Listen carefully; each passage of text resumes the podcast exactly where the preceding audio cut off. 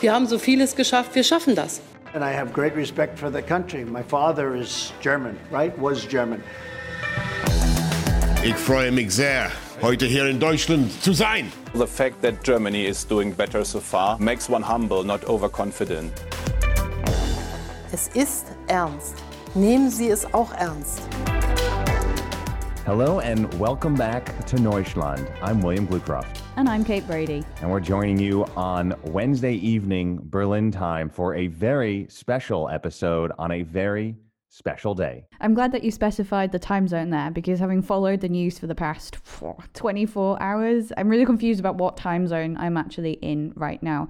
And of course, we are talking about the US election. Well, I've had about three hours of sleep. I'm mostly in US time zones right now, have been covering it all night as I just woke up from a nap and I'm going back in for another overnight of long coverage. I think it's fair to say that the mood today from both German politicians as well as the large part of the German public as well has been one of, of panic, if anything. We still don't have a result. Bislang hat offiziell keiner der beiden Kandidaten, weder Trump noch sein Herausforderer Biden, die notwendige Mehrheit der Wahlmänner hinter sich. Entscheidend ist der Ausgang in den sogenannten Swing States. It really is anyone's guess right now as we're recording exactly what the outcome of this election will be. So without further ado, we're going to jump straight into things today and welcome our very special guest to talk about the reactions that have been coming out of Germany today, and the impact that all of this might have on the US German relations. Joining us all the way from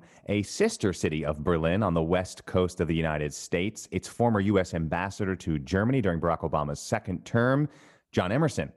He is also the chairman of the American Council on Germany and a trustee on the German Marshall Fund. Ambassador Emerson, thanks so much for joining us on Neuschland. Well, thank you for having me. And how are you this morning? You're in Los Angeles? Well, I'm a little sleep deprived, but probably uh, less than I was four years ago when I pulled an all nighter staying in Berlin and spent uh, most of the next day uh, traveling around to television and radio stations trying to reassure them that the world wasn't going to fall apart. and how do you feel now about the about that state of the world? Well, you know, I've been um, commenting on this election uh, both for work and and and with uh, you know friends like you uh, for about ten months now. And this election was going to be way closer than most of the polls suggest. That uh, four out of our last five, now I can say five out of our last six presidential elections have been breathtakingly close. The pollster kings, five thirty eight, they were saying going into the election that Trump had about a ten percent chance to win, which is about the chance of rain in Los Angeles. You're in Los Angeles. Do you see any rain clouds on the horizon? Uh, I don't. The reason is, I, at this point, I don't think Donald Trump wins absent uh, a highly unusual court ruling or uh, a recount that um, uh, results in a shift of votes uh, greater than you know, any recount we've ever seen in the history of American politics. Now, when you were here serving as ambassador here in Berlin, I think it's fair to say that relations weren't always rosy, but certainly very different from what we've seen uh, between the U.S. embassy here in Berlin and uh, and the German government over the last four years. How has it been for you as an onlooker for the past four years, watching uh, what is happening here between the US and Germany? Well, it's been disappointing. Look, when I arrived, six weeks after I arrived, uh, Handygate exploded. Germany is summoning the U.S. ambassador to meet with the country's foreign minister because of spying allegations. The German government says it obtained information that the United States may have monitored the cell phone of Chancellor Angela Merkel. And so, so much of my time as ambassador was devoted devoted to trying to rebuild and, and strengthen the bilateral relationship. And, and, and honestly, by the time we left, I don't think there was a stronger uh, relationship between two foreign leaders than there than the relationship between Barack Obama and Angela Merkel. In Germany, I'll visit with Chancellor Merkel, who's probably been uh, my closest international partner these past eight years. And by the time we left, I, I think the uh, affection that Germans had for the United States of America had grown to a level uh, far beyond where it was in the days after the Iraq War and Abu Ghraib or even uh, WikiLeaks and Handygate. And they sure uh, turned around uh, in, in an unfortunate direction in a hurry. They believe that working closely with our allies or engaging in multilateral agreements or multilateral institutions limits America's freedom of action. And we should pull out of uh, a number of these multilateral agreements, like the Paris Climate Change Agreement or the JCPOA, the Iran nuclear deal, or even the INF that Ronald Reagan negotiated, the Intermediary uh, Nuclear Forces Agreement. That's what we've seen from the Trump administration. This was a sharp departure from 40 to 50 years of bipartisan consensus from both Democratic and Republican administrations that the strength that the United States has, that our adversaries don't, think of Russia, think of China, uh, is our alliances, and particularly the fact that they are values based alliances. They're not simply transactional based alliances. Should Joe Biden hang on here and ultimately win the presidency, uh, I think you will see a return to what we had before with the following uh, caveat. And the caveat is uh, it's not going to be total kumbaya. There will be issues that we disagree on. The challenges on Nord Stream and on burden sharing began during the Obama administration. Let's remember that. It's just their decibel level was raised uh, during the Trump years. And I think we have to talk to Germany about it. On top of that, Germany is just paying a little bit over 1%, whereas the United States, in actual numbers, is paying 4.2% of a much larger GDP. So I think that's inappropriate also. You know, we're protecting Germany, we're protecting France, we're protecting everybody, and yet we're paying a lot of money to protect. Those disputes and differences will be taken in the context of a much broader and deeper relationship that will also be recognizing and focusing on all those things that we share together. The list is very long about criticism for how the Trump administration has handled specifically German relations, but really it applies around the world. Is there anything in your estimate that you would say the Trump administration has gotten right? Yeah, absolutely. Both Donald Trump and uh, Bernie Sanders deserve credit uh, starting back in 2016 for bringing attention to the fact that a focus on simply embracing globalization and embracing the technology revolution without paying sufficient attention to the reality that there are going to be lots of people who are left behind by this and and negotiating agreements that are going to better protect them thinking particularly about the manufacturing base in the united states that was a very important service. And i think um, you know donald trump has really shifted uh, the focus when it comes to uh, to trade negotiations and uh, w- whether it's with uh, close friends and allies or or you know other nations that might be uh, we may not be as close to. When i think about burden sharing this was an issue that Barack Obama raised in every meeting I was in with uh, with him and Chancellor Merkel, and we were making real progress in that regard. Uh, but you know, let's be honest: uh, giving more money for defense is not exactly the most popular political issue in Germany, right? Uh, there's a lot of opposition to it, and if you're a particularly unpopular president in Germany, to be in effect berating the chancellor about uh, you know where we need to go might not be as effective an approach as uh, as trying to understand the challenging politics uh, that that uh, that she might have and helping her to work through that in order to get to the right place. On those fronts, I don't fault the Trump administration for their position on Huawei, Nord Stream, or on burden sharing. And I think uh, uh, those are the correct positions. We might want to uh, see a change in is the approach uh, that's taken in terms of presenting those provisions, both both you know one on one to the leader and in particular uh, to the general public. So I've defined it as instinct versus outcomes. That a lot of the instincts of the Trump administration are actually pretty spot on. It's the outcomes and how they reach or try to reach those outcomes that uh, seem to be where the flaws come into well, place. Well, I would use a different phrase. I would say I like your instincts. I would say instincts and execution. Uh, instincts and execution. Maybe I might steal that line from you if that's all right. Yeah, you got it. You're welcome. I think it's fair to say that the reaction from the broad spectrum of political parties here in Germany, bar the far right Alternative for Germany party, has been one of, of panic today. So, if you want to have a listen to some of the reactions, we've had Defense Minister and Conservative politician Annegret Kramp-Karrenbauer saying that she would that she thinks Germany will have to adjust to a, a precarious situation. Uh, we've also had uh, Norbert Röttgen, a CDU Conservative Foreign Policy politician. He warned that es macht einen Unterschied, ob man vier Jahre die NATO äh, überraschend durch die USA in Zweifel zieht oder ob das acht Jahre lang passiert. If NATO were not questioned for four, but eight years, then it would be something completely different on the table. Wenn Trump das gewinnt, ist eine Wasserscheide überschritten, dann ändert sich die globale Ordnung fundamental. Co-party leader of the Greens as well said that if Trump wins, the global order will change fundamentally. I think those are very like-minded responses that we're hearing so far from some of the leading parties here as well. What do you make of those reactions so far? Well, first of all, some of those people are good friends of mine and uh, people I work closely with when I was uh, when I was ambassador. And uh, I guess what I would say is I hear you, but sit back, take a deep breath, and, and watch the vote count before we start uh, digging graves for the transatlantic relationship. You know, support for NATO and the European project has absolutely been a bipartisan consensus item. Uh, and it's one of the reasons why you saw so many uh, concern about that. The concern that I think uh, Norbert Röttgen uh, articulated is one reason why you saw uh, so many, I mean, literally hundreds of former Reagan and Bush and Bush administration national security personnel uh, endorse Joe Biden in this campaign.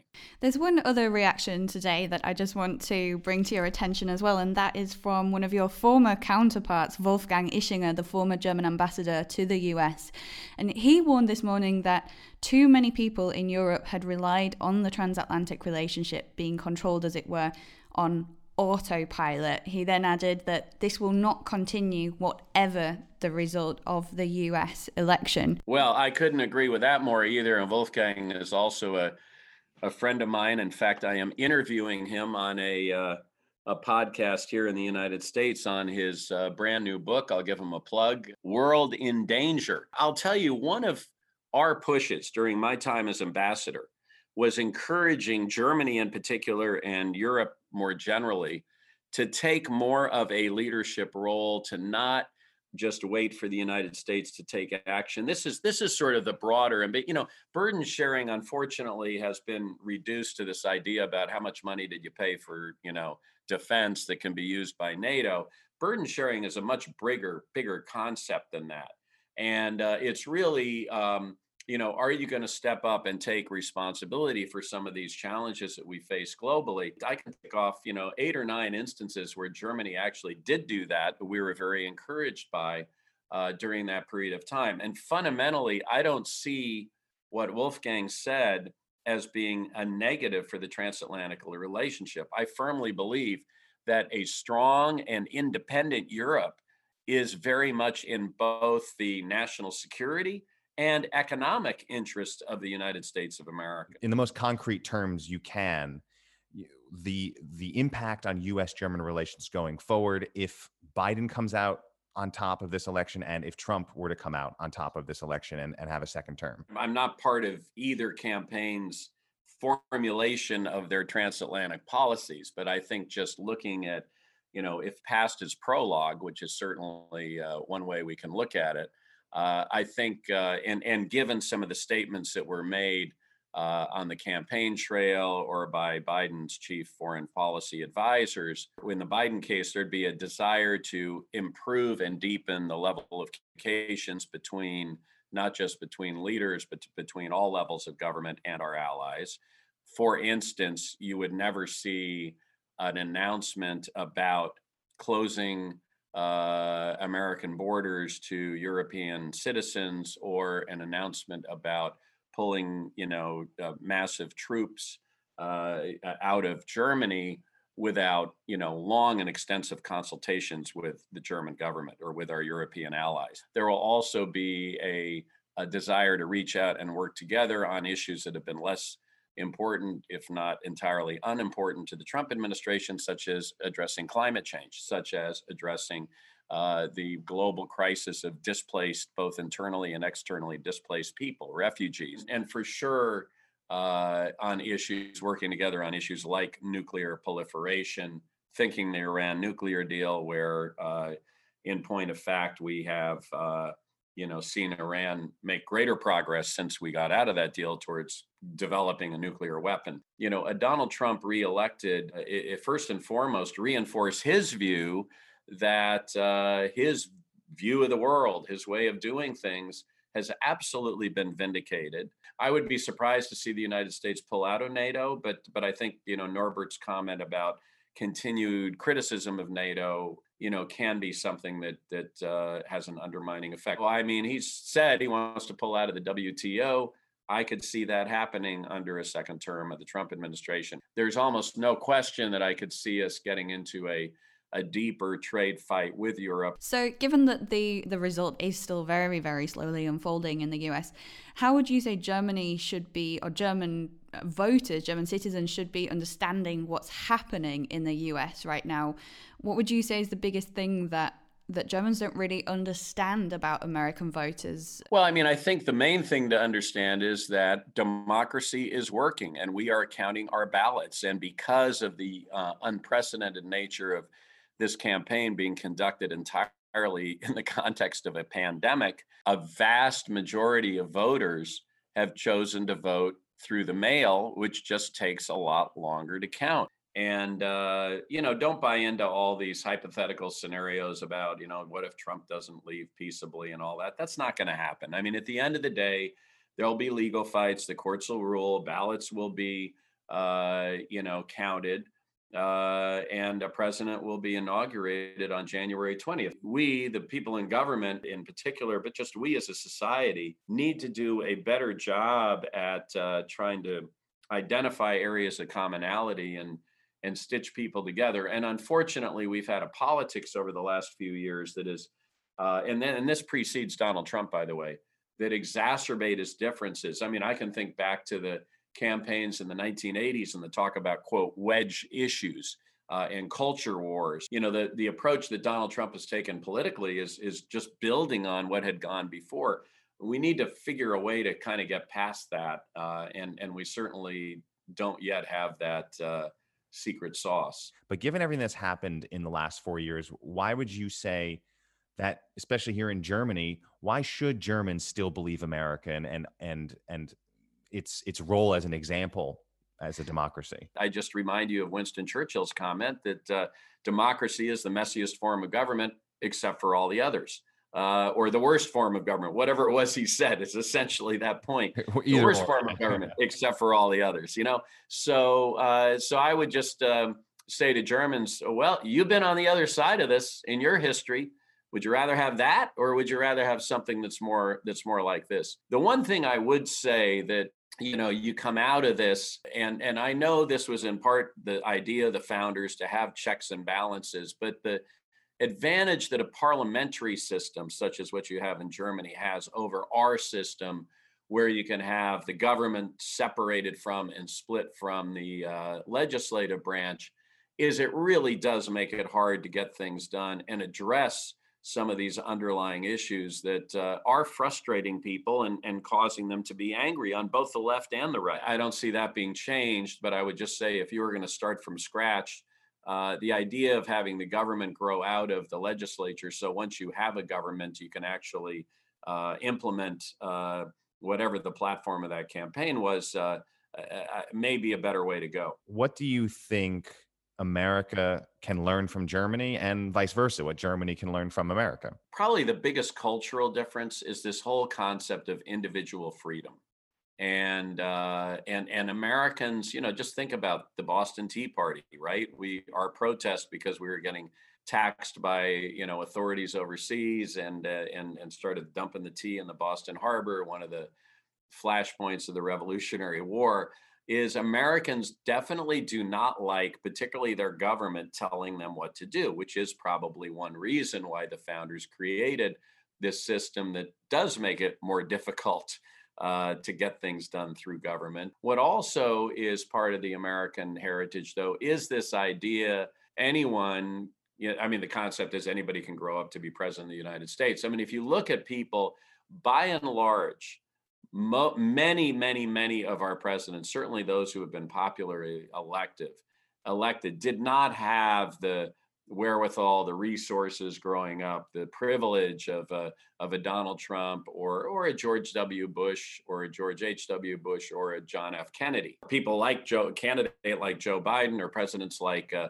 Barack Obama or Bill Clinton or Lyndon Johnson, uh, Dwight Eisenhower, you know, the great leader during the, or, or Harry S. Truman. All these people grew up dirt poor uh, many of them in the middle of the country. Eisenhower from Kansas, you know, Harry Truman from Missouri, Bill Clinton from Arkansas, you know, Barack Obama from about five different states as he moved around a lot. The idea that you can have somebody with uh, really very little uh, privilege at the start of life uh, are able to rise to the you know greatest uh, levels of success in our country that that story, the rags to riches story, is very much imbued in American culture. What Americans can learn from Germany and Germans, and maybe we're we're seeing this more, is you know my sense is Germans are very very thoughtful about before they make a decision, really thinking it through, learning about uh, what's at stake. Uh, you know, when I look at an American campaign and the TV commercials, and I look at a German campaign and the debates that really are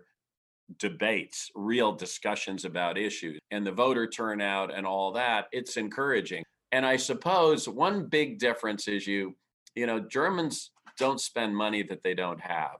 Uh, Americans tend to, uh, you know, a lot of Americans tend to, you know, live on credit. I, I think it might be a little bit better. I know we're a consumer economy and our spending sort of drives our economy. It might be better off to uh, take more of the German approach there as well hide some U.S. dollars under the bed, maybe. Yeah, right, exactly. the Schwabian uh, housewife. Uh, my, my dream. A, a Swabian housewife? to be one, yeah. okay. Now we don't want to get too ahead of us, too far ahead of ourselves. Of course, we've barely gotten out of this election, but of course, Germany has a huge election coming up as well next year. German Chancellor Angela Merkel has already said that she will not be running for a fifth term in office. How do you see the election here in Germany shaping up next year? Who do you see as a potential successor, even of, of for Merkel? You know, obviously, in, in my role with the American Council on Germany, that's something I pay you know close attention to every time I'm in Germany or speaking with a counterpart or colleague over there. I, I'm always asking that question as well. So I think there's a lot of interest in um, sort of observing directionally where do the where does the CDU go, both uh, in terms of picking its party leader and in picking its uh, chancellor candidate? And and you know one thing that's interesting is it doesn't necessarily have to be the same person, even though traditionally it has been the same person. Let me just remind you something because yeah. we see this with American presidents too, is when somebody new comes into a leadership position, and particularly after they're following somebody as consequential as uh, as Angela Merkel there's always a sense about, oh, they're so diminished, they're so small. How can they possibly fit into their shoes? Just remember that when Helmut Kohl became chancellor, people were saying the same thing about him. And when Angela Merkel became chancellor, people were saying the same thing about her. And I guarantee you, just about every new president, particularly presidents that, that people haven't heard of before, uh, you know, Americans have the same feeling about. So, uh, uh, so don't uh, don't get caught up in that. Give whomever the the ultimate leader is of of both the uh, you know uh, CDU and and ultimately whether it's you know black, green, red, whatever of uh, the chancellor, the new chancellor of Germany. Give them an opportunity to sort of establish themselves because that can that can very well happen. And if Biden ekes out a win in this election any thoughts or interests or hopes in you coming back or serving some kind of some kind of role in that administration? You know, right now, uh, both uh, Kimberly and I are deeply committed to the transatlantic relationship and would want to do everything we can to help it. But the last thing we're thinking about is what we may do. Let, us resolve this election situation. Uh, and uh, there's no question with our apartment in Berlin, with between the two of us being uh, seven different transatlantic boards that were will continue, regardless of what happens, to be deeply engaged in the transatlantic relationship. You also have a coffer in Berlin, and I hope when this pandemic subsides and you're able to come back, hopefully we'll see you here Absolutely. in the German capital. Uh, we look forward to coming back when things settle down a little bit. And thanks so much for having me. Well, that's it from us for another episode. We're off to mull over what's happening with the US election, but we'll be back with more tales from the Schland real soon. Thanks for listening, and a special thanks on this episode too to Adam Berry. You're a mensch. Don't forget, if you enjoy listening to Neuschland, you can subscribe to us on your podcast provider or do a good deed today and leave us a nice review. Until next time, mach's gut. And be patient.